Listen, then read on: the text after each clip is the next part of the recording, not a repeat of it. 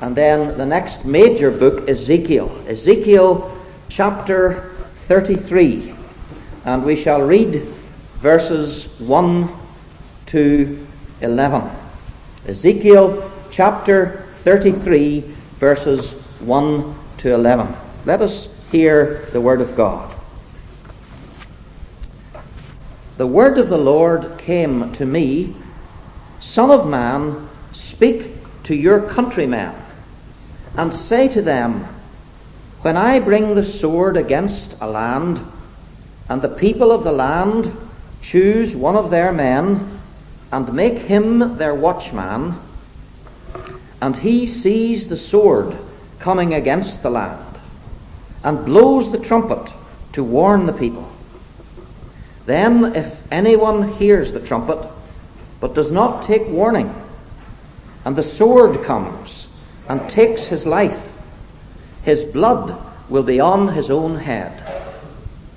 Since he heard the sound of the trumpet, but did not take warning, his blood will be on his own head. If he had taken warning, he would have saved himself. But if the watchman sees the sword coming and does not blow the trumpet to warn the people, and the sword comes and takes the life of one of them, that man will be taken away because of his sin.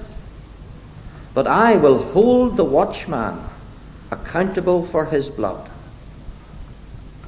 Son of man, I have made you a watchman for the house of Israel. So hear the word I speak, and give them warning from me. When I say to the wicked, O wicked man, you will surely die, and you do not speak out to dissuade him from his ways, that wicked man will die for his sin and I will hold you accountable for his blood. But if you do warn the wicked man to turn from his ways, and he does not do so, he will die for his sin, but you will be saved yourself. Son of man, say to the house of Israel, This is what you're saying. Our offences and sins weigh us down, and we are wasting away because of them. How then can we live? Say to them, As surely as I live, declares the sovereign Lord, I take no pleasure in the death of the wicked, but rather that they turn from their ways and live. Turn Turn from your evil ways. Why will you die, O house of Israel? Amen. We pray that God will be pleased to add his blessing to this reading and to the preaching of his word. From the second letter of Peter, Second Peter, almost at the end of the New Testament, and we're reading the opening verses of the third chapter. Second Peter chapter 3, reading verses 1 to 9. The apostle writes, Dear friends, this is now my second letter to you. I have written both of them as reminders to stimulate you to wholesome thinking. I want you to recall the words spoken in the past by the holy prophets and the command given by our Lord and Saviour through your apostles.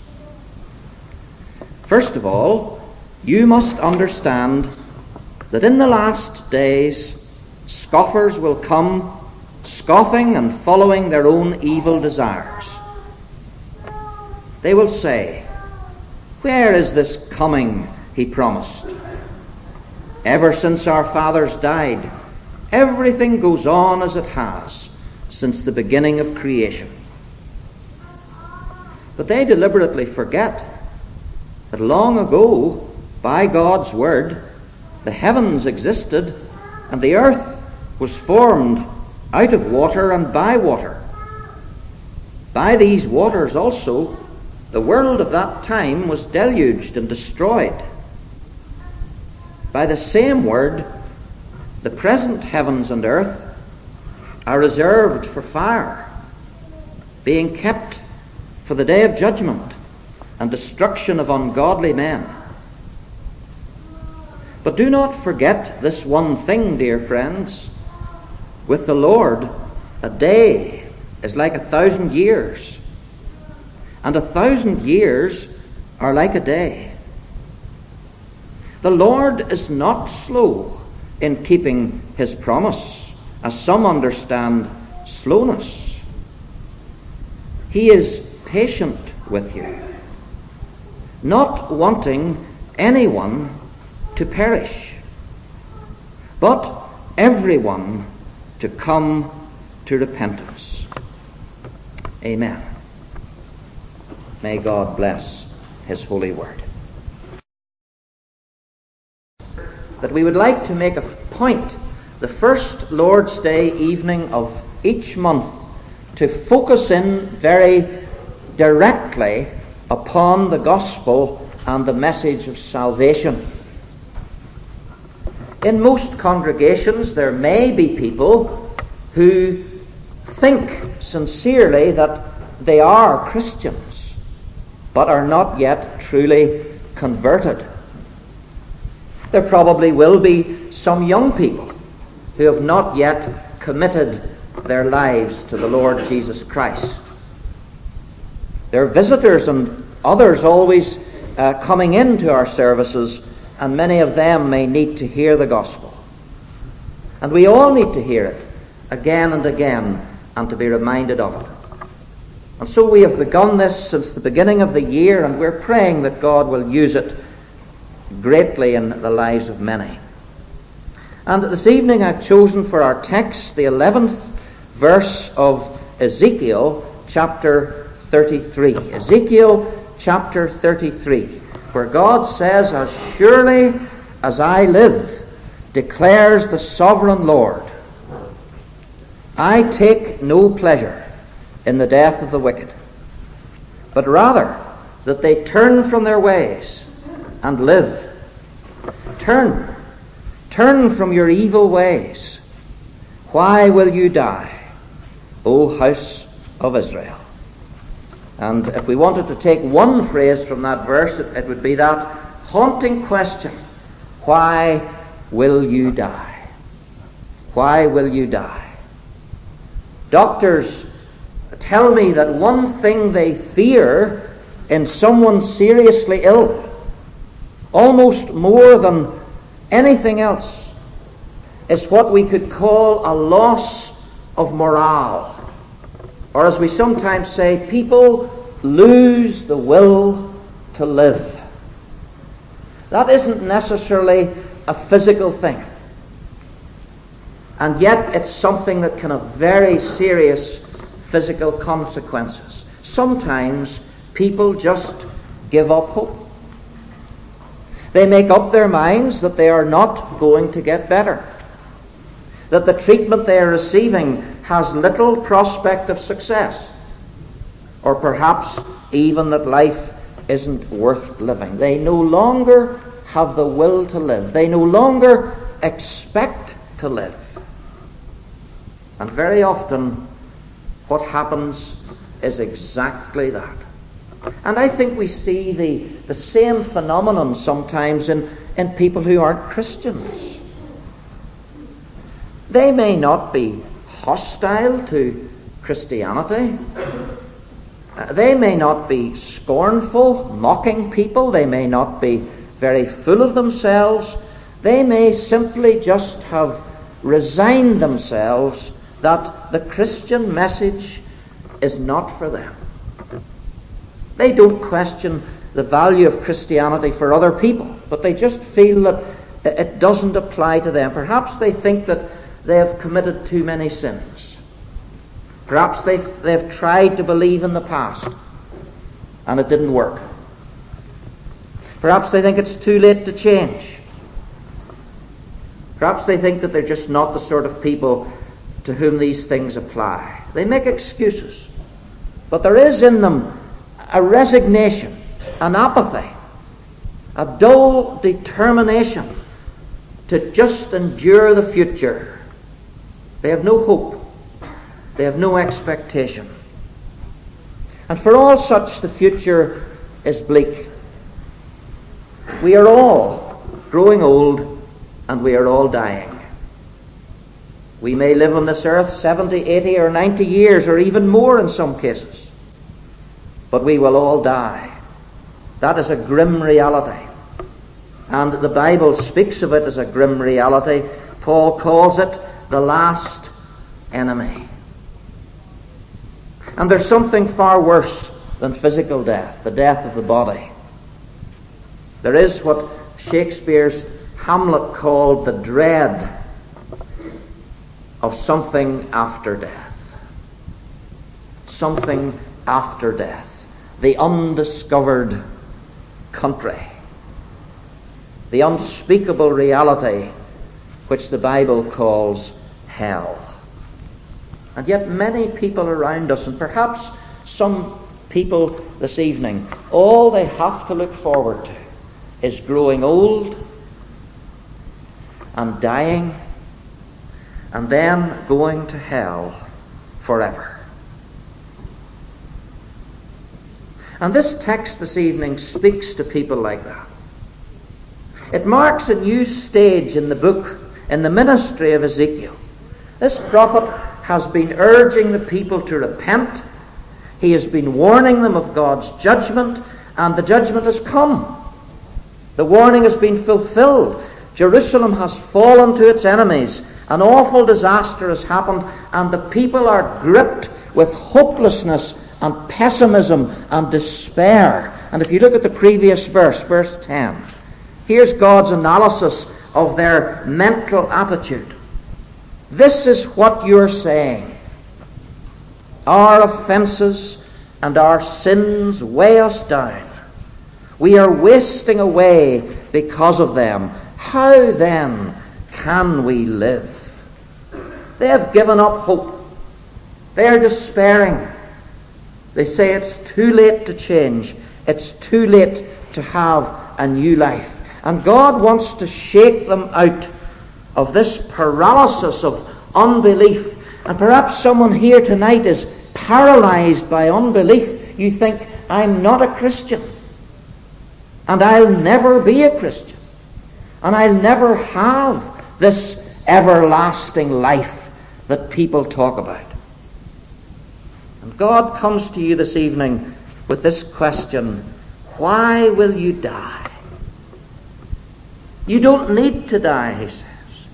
You may live. And to awaken you to new hope and new life, I want to set before you this evening from this text five reasons from God for not dying five reasons from God for not dying. And the first is this the clarity of God's warning. The clarity of God's warning. Now, warning is a stern sort of word. And when we're giving people warnings, we quite often frown and we shake our finger. A mother does not say, Don't touch the fire, darling. She says, Don't touch the fire, it'll burn you. She looks stern, she looks cross. Is she being stern? Is she being cruel? Not at all. She's acting in love and kindness. She doesn't want to see the little one going near the fire. She wants to preserve that child from harm, from injury, from disfigurement. The warning is given to help. It is something totally positive and helpful. And the fact that God warns people about eternal death is proof of God's love. And it shows you how utterly unreasonable unbelievers are when they complain of the passages in the Bible which speak about hell? Would it have been kinder if God had just not mentioned anything about hell? If God hadn't told us about it? If God had just left it for a gigantic surprise after death? The fact that God gives warnings is evidence that He doesn't want people to die. Otherwise, He wouldn't bother warning them. He would just let them go on as they are. The fact that the mother warns her child about the fire is an evidence of her love. And the fact that God warns people is an evidence of his love. Look at what he says in verse 7 Son of man, I have made you a watchman for the house of Israel. So hear the word I speak and give them warning from me. In those days, people lived in walled cities in which they were safe, and enemy armies couldn't reach them, couldn't kill them, couldn't hurt them while they were inside the walls. But they had to go outside the walls every day to do their work, to till their farms, to look after their animals, to go to the well, to carry on their daily business. So they were outside the walls and they were unsafe. And what every city did was to build a great big high watchtower on the edge of the wall and it would be jo- the job of one man in the city to go up to the top of the watchtower every day and see all round the horizon. And if he saw anyone coming, he would shout or blow the trumpet, and all the people outside would come flooding in inside the city walls where they were to be safe. His task was to sound the alarm. There's an enemy coming. And if the people listened to him, they were safe. If they didn't listen, they died, and it was their own fault. And God says to his servant, You're a bit like that watchman. I want you to tell people that they're going to die, and they're going to face judgment, and they're going to go to hell. And the reason I'm asking you to do this is so that they won't die. So that they won't die. Why will you die? That very warning means that you don't need to die. God isn't a sadist. God is not reminding you that you're going to die so that He can gloat and laugh and rub it in. He's not laughing at us and mocking us and saying, Ha ha, you're going to die. He's doing it in love. I'm warning you so that you don't have to die. And all that God gives us is His clear warning. We are not left to stumble on blindly over the cliffs of time into the abyss of hell. God has put up warning notices, danger notices. That's one reason for not dying the clarity of God's warning. Here's a second reason the wonder of God's pleasure. The wonder of God's pleasure. As you think about it this evening, you think, well, how would God feel if I were to die and go to hell? How would God feel? Would he care? Perhaps he would be glad. Since I am a sinful person and, and God is so holy. Well, we don't need to guess. We don't need to speculate because God tells us exactly how he feels. And here's what he says I take no pleasure in the death of the wicked. That's the word of God. I take no pleasure in the death of the wicked. He takes no pleasure in people going to hell. He takes no pleasure in people dying in their sins. He doesn't want them to die. He would rather they would live. Because he goes on to tell us what does give him pleasure, but rather that they turn from their ways and live. My God in heaven, the perfect, almighty, holy God, living in the blessedness and glory of heaven, surrounded by his angels, worshipped and praised and honored, he tells us what gives him pleasure. There is something that can happen on earth that gives God pleasure. And it's when a really wicked person repents and believes and receives eternal life. In fact, Jesus says there is joy in the presence of the angels in heaven over one sinner who repents. The wonder, the wonder of God's pleasure. I take no pleasure in the death of the wicked. Sometimes we see or hear about wicked people. And there are many wicked people. There are many wicked people in our own province. And they have done evil, terrible evil. We think of those who planted the bomb in Omagh and caused such terrible suffering and carnage. And those are evil people. And they have got away with their evil doing. And they haven't been punished yet. And sometimes we think of the fact that they aren't going to get away with it, that they're going to have to stand before God at the day of judgment, and they're going to have to answer for the terrible, terrible thing that they have done. And when we think of that, sometimes we feel pleasure. And we say to ourselves, well, good. It serves them right.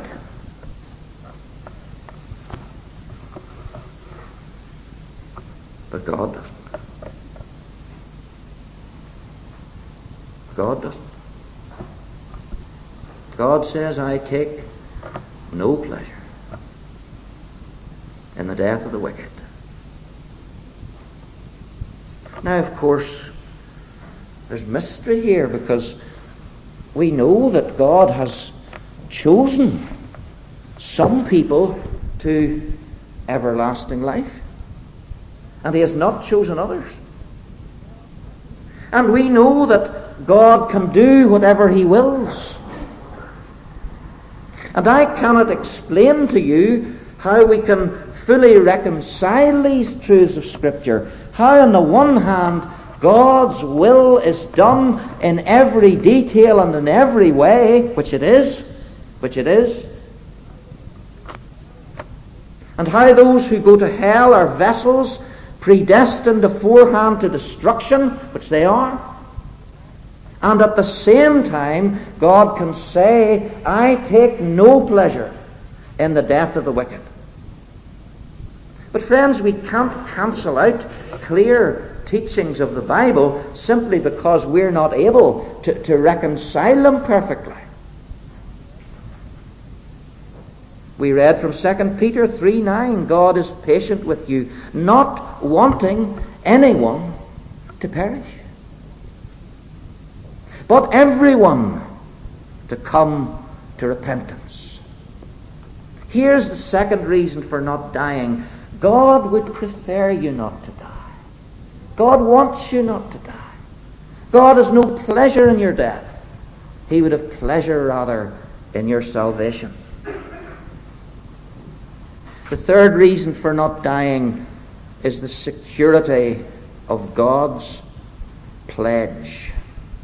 The security of God's pledge. It's hard to believe uh, what I've just been saying. It's hard to believe that God in heaven can really care about one human being. There are so many millions of us, thousands of millions throughout history. Does God really care so much? Is it really true that the holy God has no pleasure in the death of the wicked? Can we really believe that he has pleasure? Real pleasure. You think of the most wicked person you have ever heard of and ever, ever know. Think of the most hard hearted, blasphemous, cruel, blood stained wretch you can imagine. And God says, I have no pleasure in the death of that person, but I would have great pleasure if they turned from their ways and lived. Can we believe that? We can because he confirms it to us in this text by a solemn pledge. The text says, As surely as I live, declares the sovereign Lord. This is an oath. This is a vow. This is a sacred promise taken in a court of law as surely as I live, he says. And the purpose of this promise is to guarantee the truth of what God is saying, to emphasize that he means it, that he stands behind it. It is like a guarantee. God, in his grace, strengthens our weak faith by this promise. He calls himself to witness. He uses his own name, his own being, his own life. He says, I swear, I promise on my honor, by my name, by everything that is holy, as surely as I live, on this you can count. I have no pleasure in the death of the wicked, but that the wicked turn from their ways and live. God promises that. How can we doubt the sworn promise of the Lord? I have pleasure in people living. That's why we should live. That's why we shouldn't die, because God doesn't have pleasure in people dying. He has pleasure in people living. Isn't that a tremendous thought when, when you're praying for friends of yours who are not Christians? Wouldn't this be a great promise to take in prayer?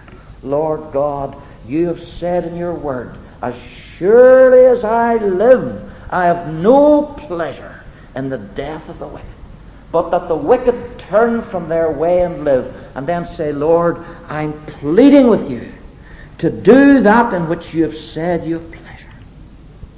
I'm not asking you to do something you don't want to do. I'm pleading with you to give yourself pleasure. The security of God's pledge. Fourthly, there is the simplicity of God's command. The simplicity of God's command. A man was once asked, How do you feel about growing old? And he said, Well, I prefer it to the alternative. And yet we may feel that there isn't much of an alternative. Our bodies will die, and surely everything else that is part of us. But the good news of the gospel is that there is an alternative. God has provided it in His Son. God so loved the world that He gave His only begotten Son that whoever believes in him, here it is, should not perish, but have everlasting life. And how then can we find this everlasting life? How can we live and not die? Very simply. God's command to us in this verse is simple turn.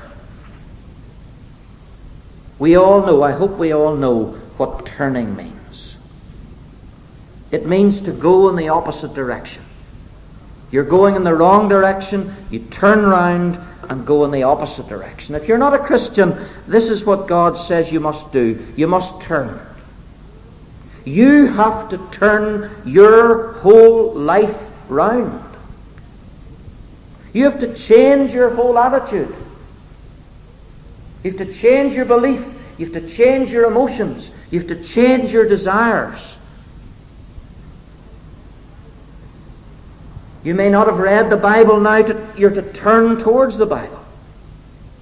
You may have known little of prayer. Now God says you're to start praying.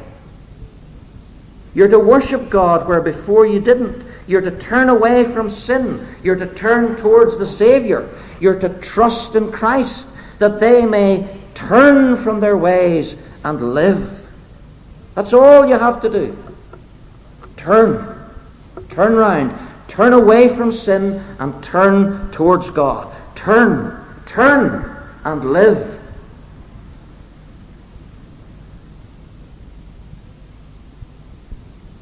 But you may say, well,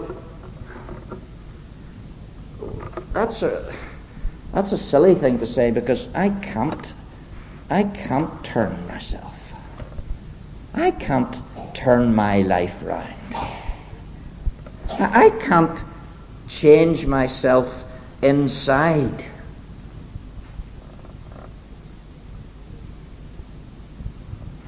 And I say to you, don't you worry about that. Don't you worry about that. Just, just forget about that.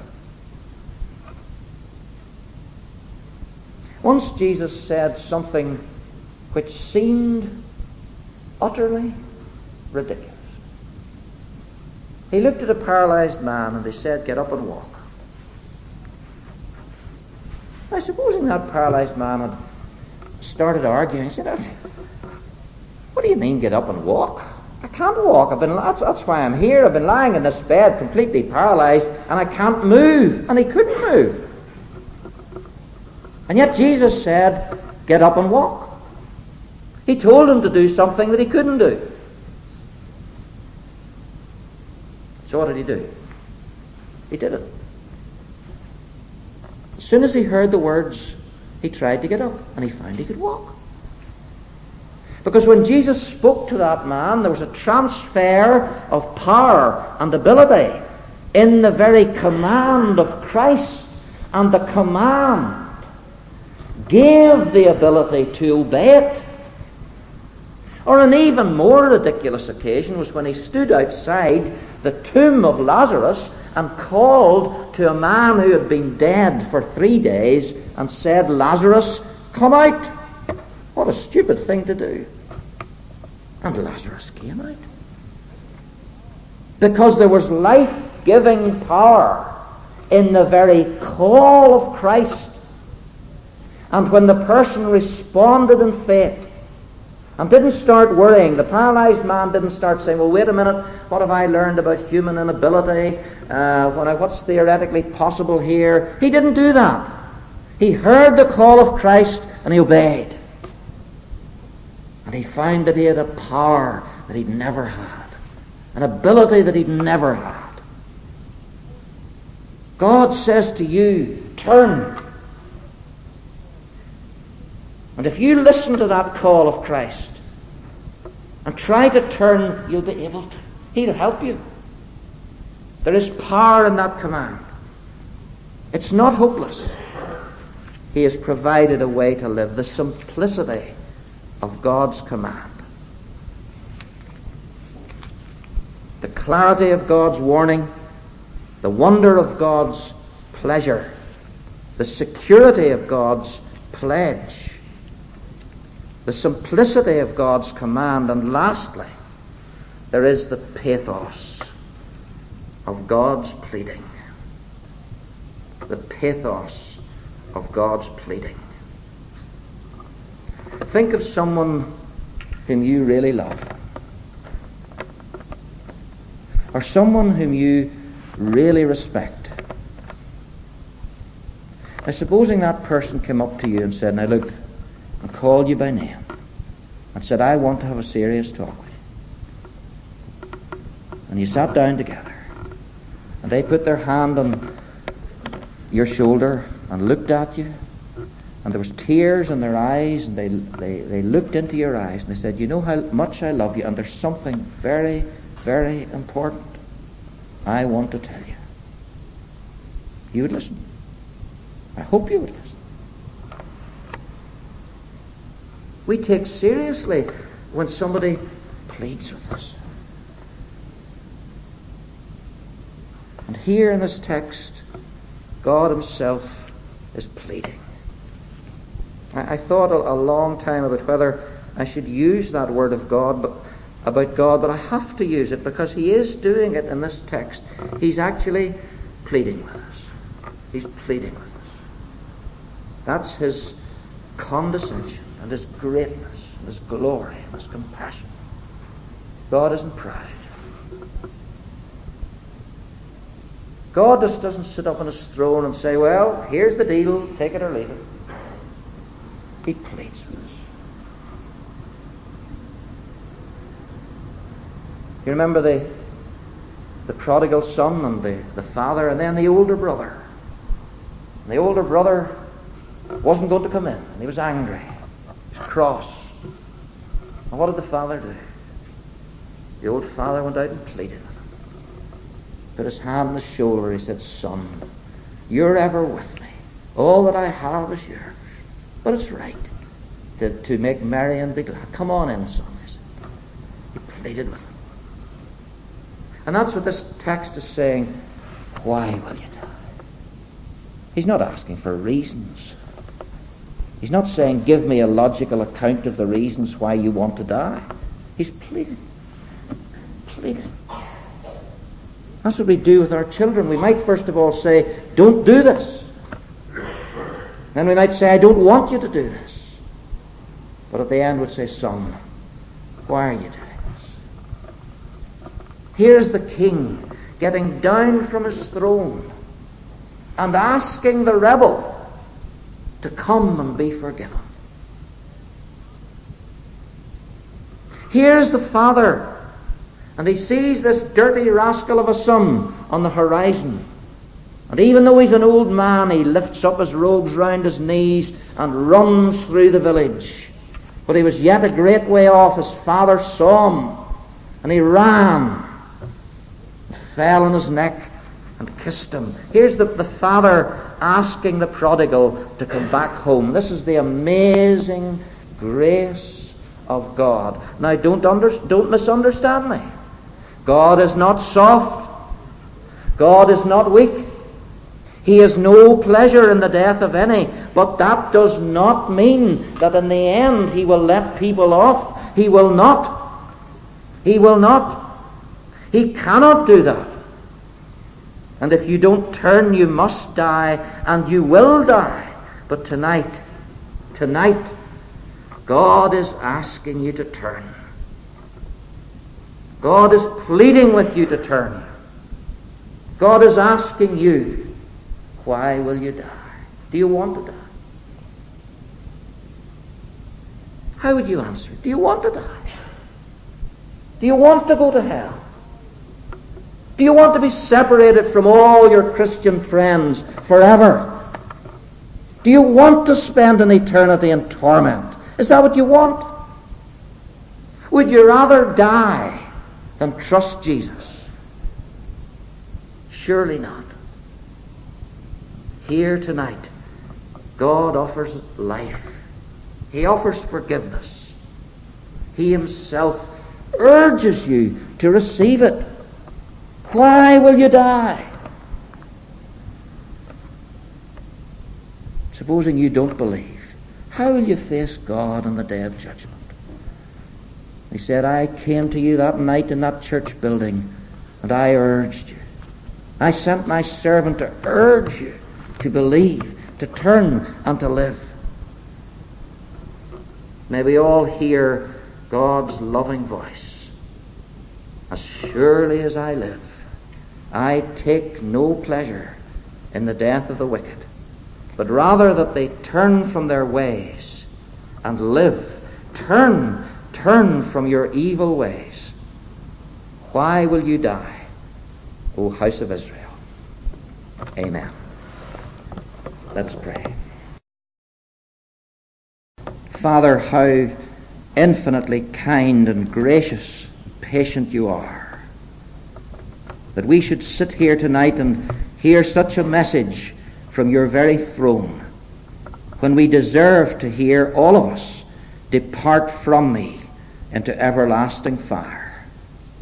But Lord, you've given us an opportunity. An opportunity which many people in this earth will never receive. A very special privilege. An invitation to come to Christ and trust in Him and live. How wicked it would be for any of us to go away refusing to trust Christ, spurning your offer, and abusing your love. Lord, you are also the righteous and holy judge who will by no means clear the guilty. Help us then to hear your word of grace, that we may never have to hear the word of terrible judgment. In Jesus' name we ask it. Amen.